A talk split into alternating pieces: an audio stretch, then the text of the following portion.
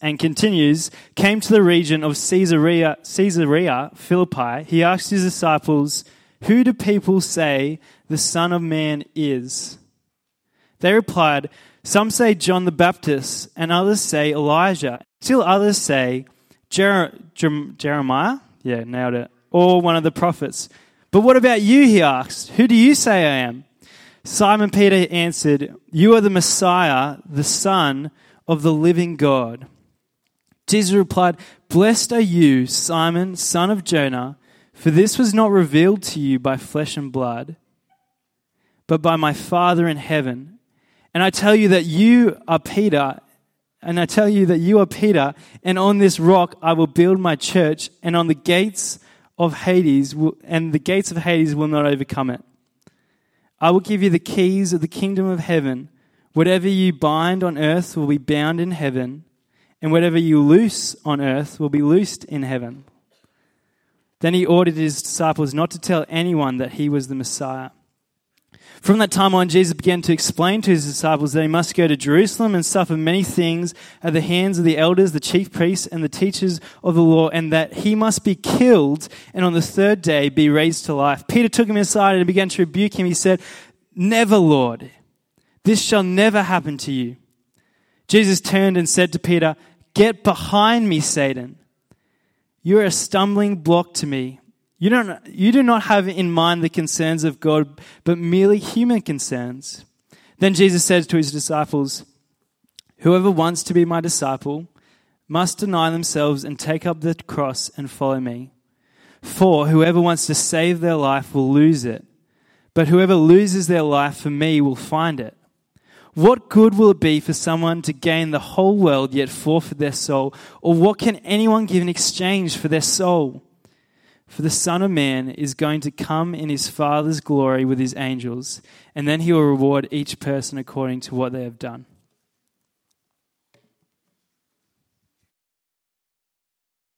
Dan. All right, guys, just going to grab something that I'm going to need later. Going to need this thing. How you all doing? How's the loving Dubbo temperature in the room? Lukewarm. That sucks. All right. But that's because you guys are ready to jump into the Bible. But before we do, I want you guys to imagine something. Can you imagine waking up one morning, looking at your phone, and seeing this? What? The Australian government has banned clothes? What? The government's banned clothes? What, what does that even mean? You'd have no idea what was going on. So, what you do is this is what you do you go to the kitchen because you, you, you want to go ask your parents, what's the deal? And then you see them, they're naked in the kitchen. Your parents, they're naked in the kitchen. You're like, what's going on? Your dad's cooking bacon naked. And you're just like, I can't unsee that. Dad, what are you doing? And your dad says, Son, or, or, or daughter, or daughter.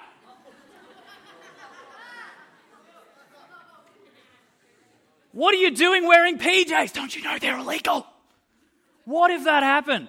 What if just one day we woke up and clothes were banned? That would be huge. Here's the thing, guys. I reckon that would completely redefine our lives. Redefine just means it would change never to be the same again. Think about it for just a second. No clothes anymore. For starters, I'm never leaving the house again. Say goodbye outside, not going outside. It would change everything. It would completely redefine our lives. Now, I don't know if the government has any plans to make them illegal anytime soon. So I think on the no clothes thing, I think we're safe. But think about it for just a second. There aren't actually that many things that would completely redefine our lives. Like, I know Avengers Endgame is coming out soon. I know that. Like, it's important, guys, but it's not life changing. Besides, they're going to kill off Iron Man anyway. They're going to kill off Iron Man. No, I'm kidding. They're going to kill off Captain America. But it's not that important, guys. There just aren't that many things that deserve to redefine our lives. We come to Jesus in the Bible tonight, and he does deserve to redefine your life, my life, and everyone in this room's life. And it all starts with a question in tonight's passage. You can see it at the beginning of the, of, uh, of the passage at verse 13, halfway through. Jesus says, Who do people say the Son of Man is? Jesus is asking, Who do people say I am? You see, the whole book of Matthew has been building up to this term, to this moment. Remember, Nick showed us this slide last week. Now, uh, I think next one. Yeah, this one. Now, Nick showed us this, this slide last week. And what this shows us is this guy, Jesus, was no ordinary guy. At his baptism, God came from heaven and spoke, This is my son. He spoke from the heaven, This is my son.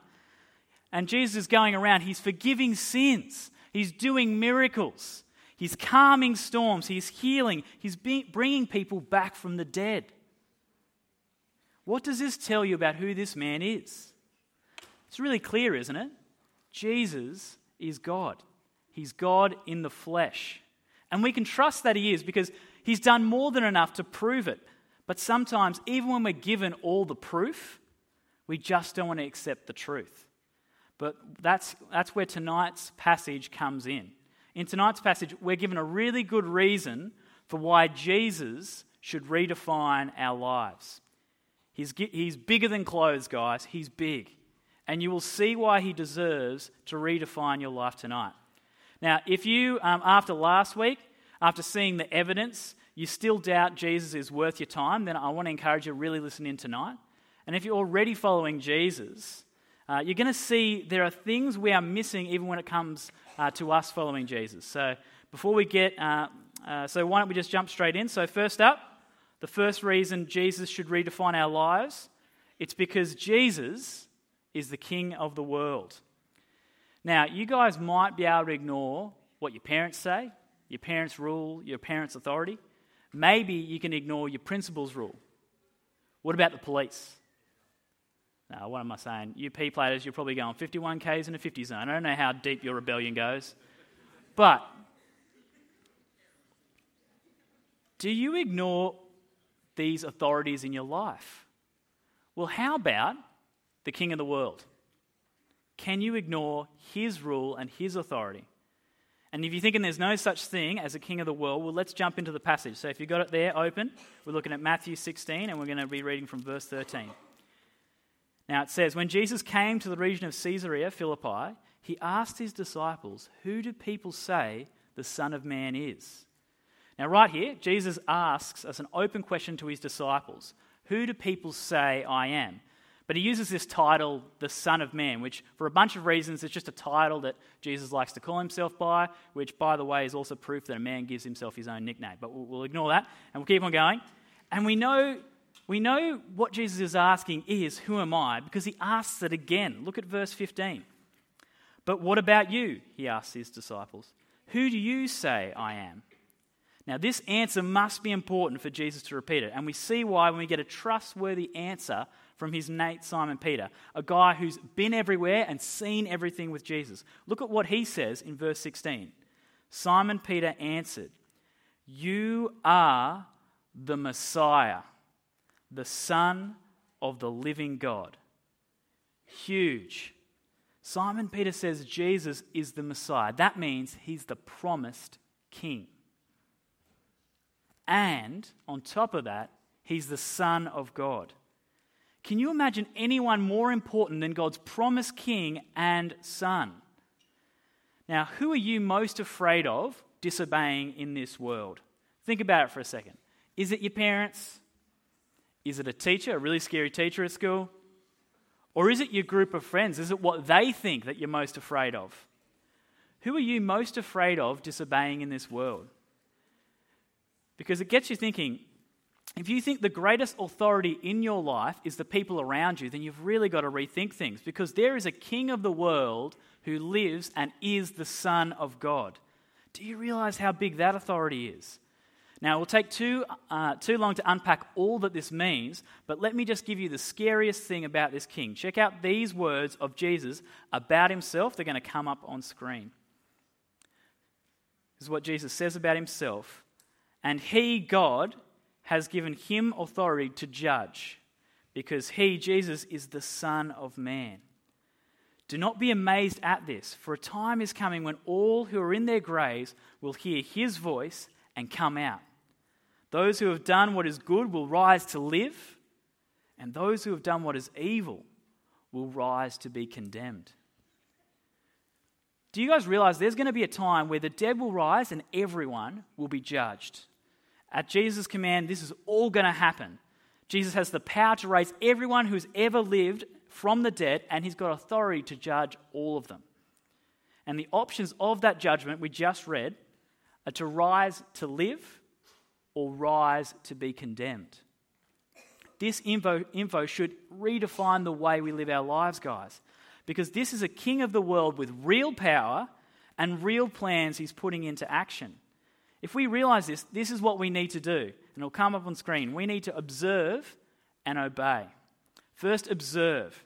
If Jesus is the king, we need to look for and find out what the king wants. We need to know his rules, his commands, his plan for our lives.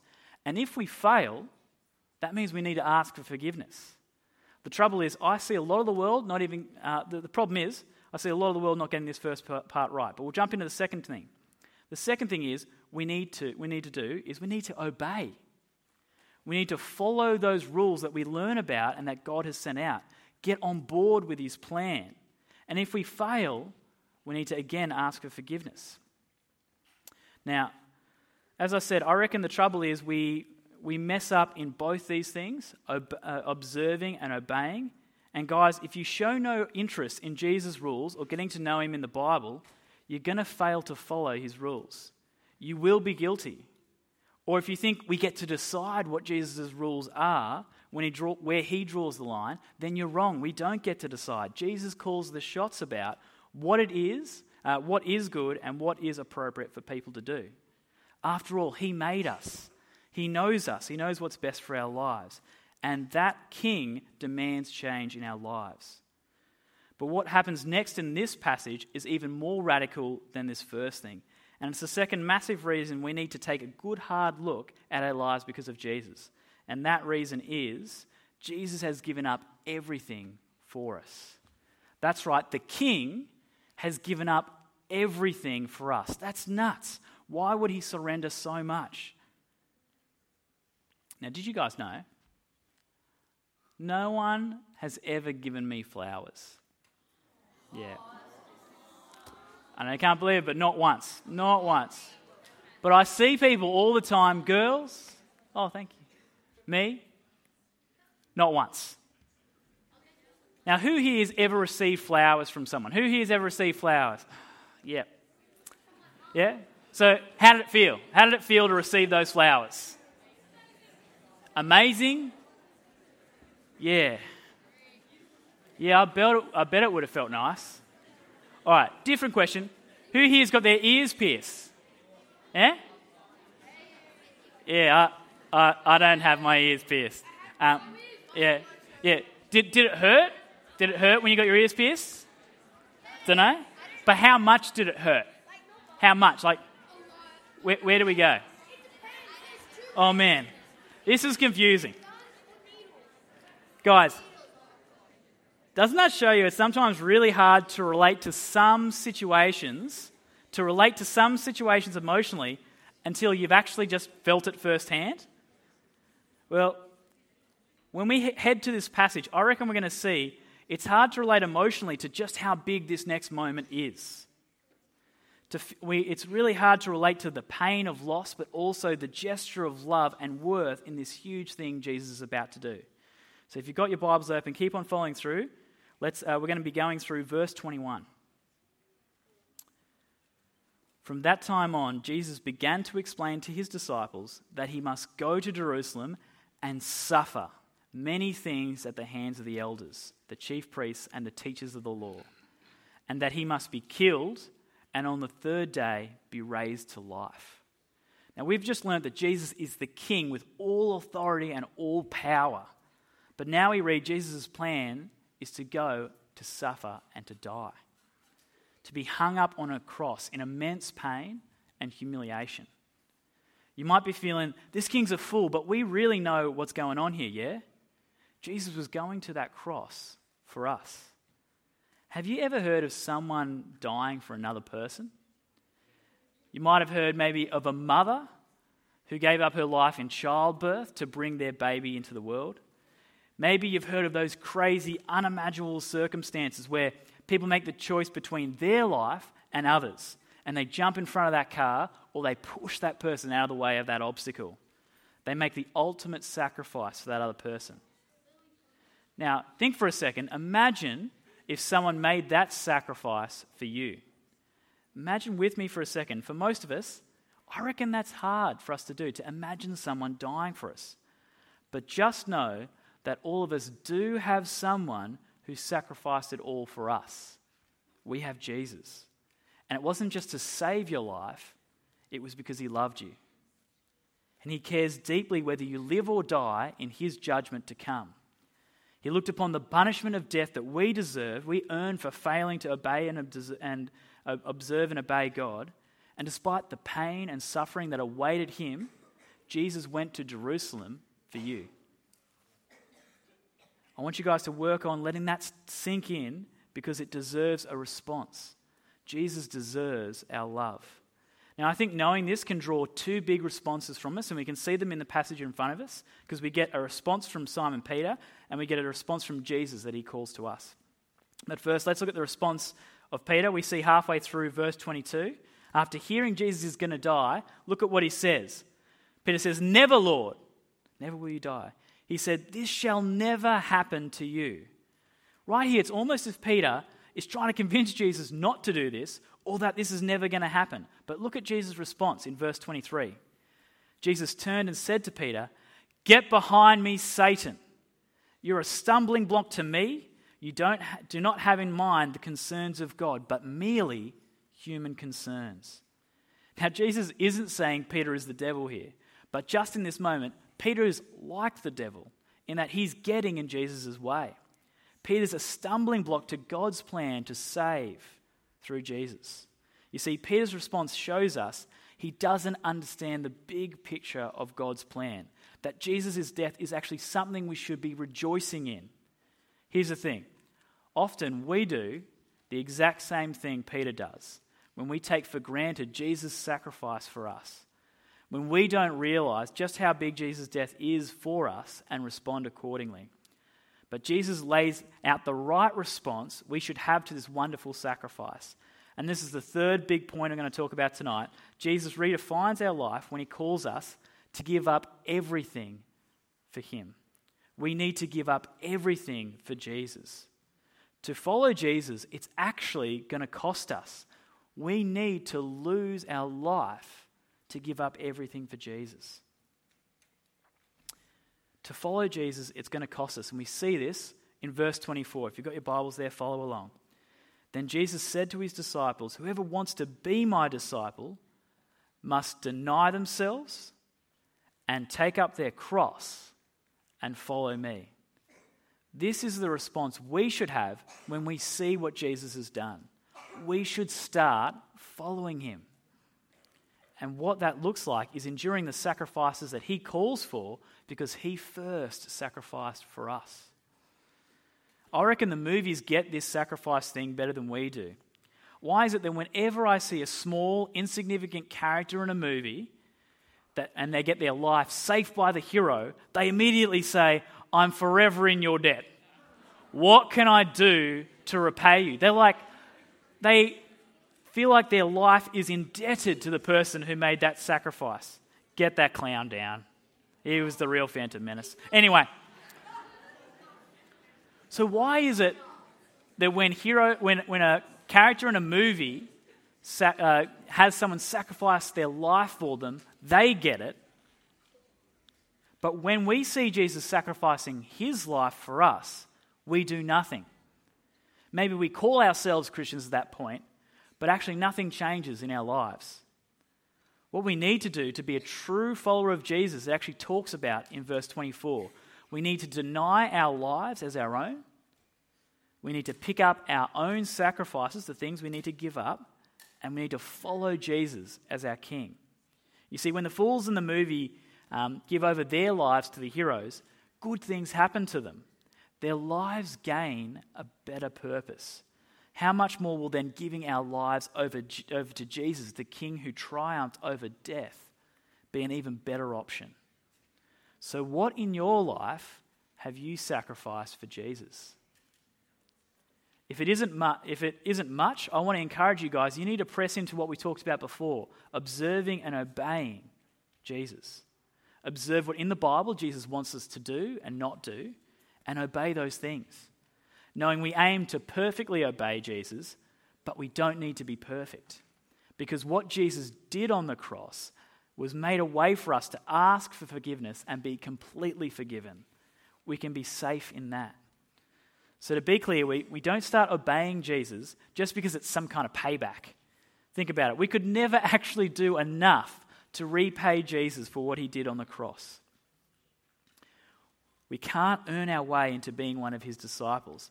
If you are trying to earn your way into God's favor, stop it.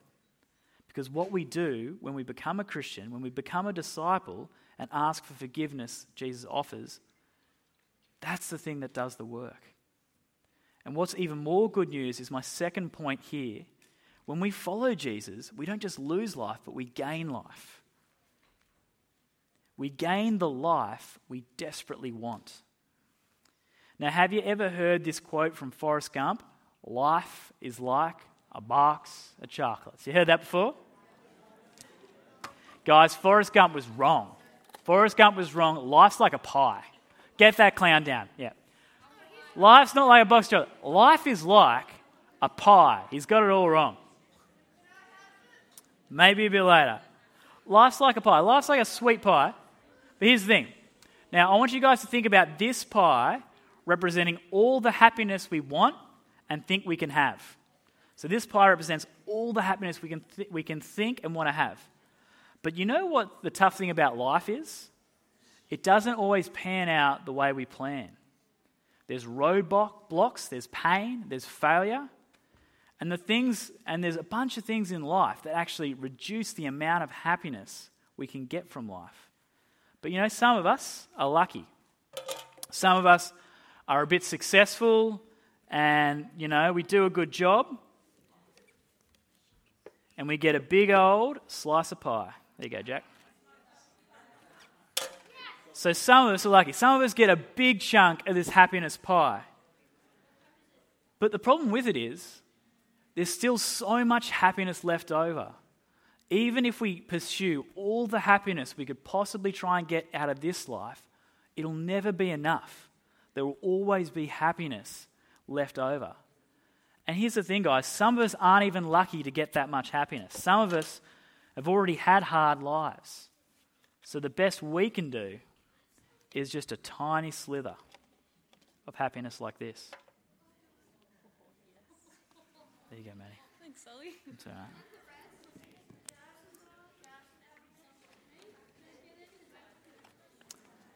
Can you see how this sucks?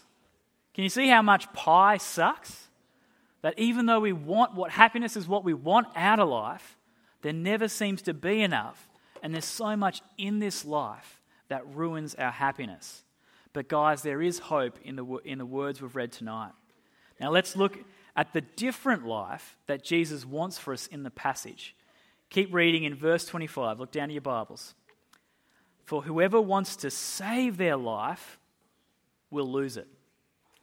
But whoever loses their life for me will find it. So there's two lives people can choose in this verse. The first one is the one where you cling to this life and all that it offers the good, the bad, but here's the thing you cling to this life, but without Jesus. And maybe that turns out all right. Maybe you have more fun than the Christian next to you, get a little bit more of the happiness pie.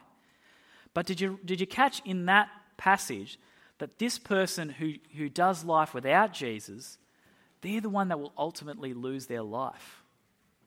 Now, the second person is someone who gives their life to Jesus. The second person, this could cost them some happiness following Jesus. They'll have to sacrifice and they'll need to follow him. But did you read in the passage what it said? It says, let me find it. Pause for dramatic effect. Yeah, that's it. That this person, although they give their life to Jesus, they'll find it. This is the person that actually finds their life, the one who gives us to Jesus. So, what do they find?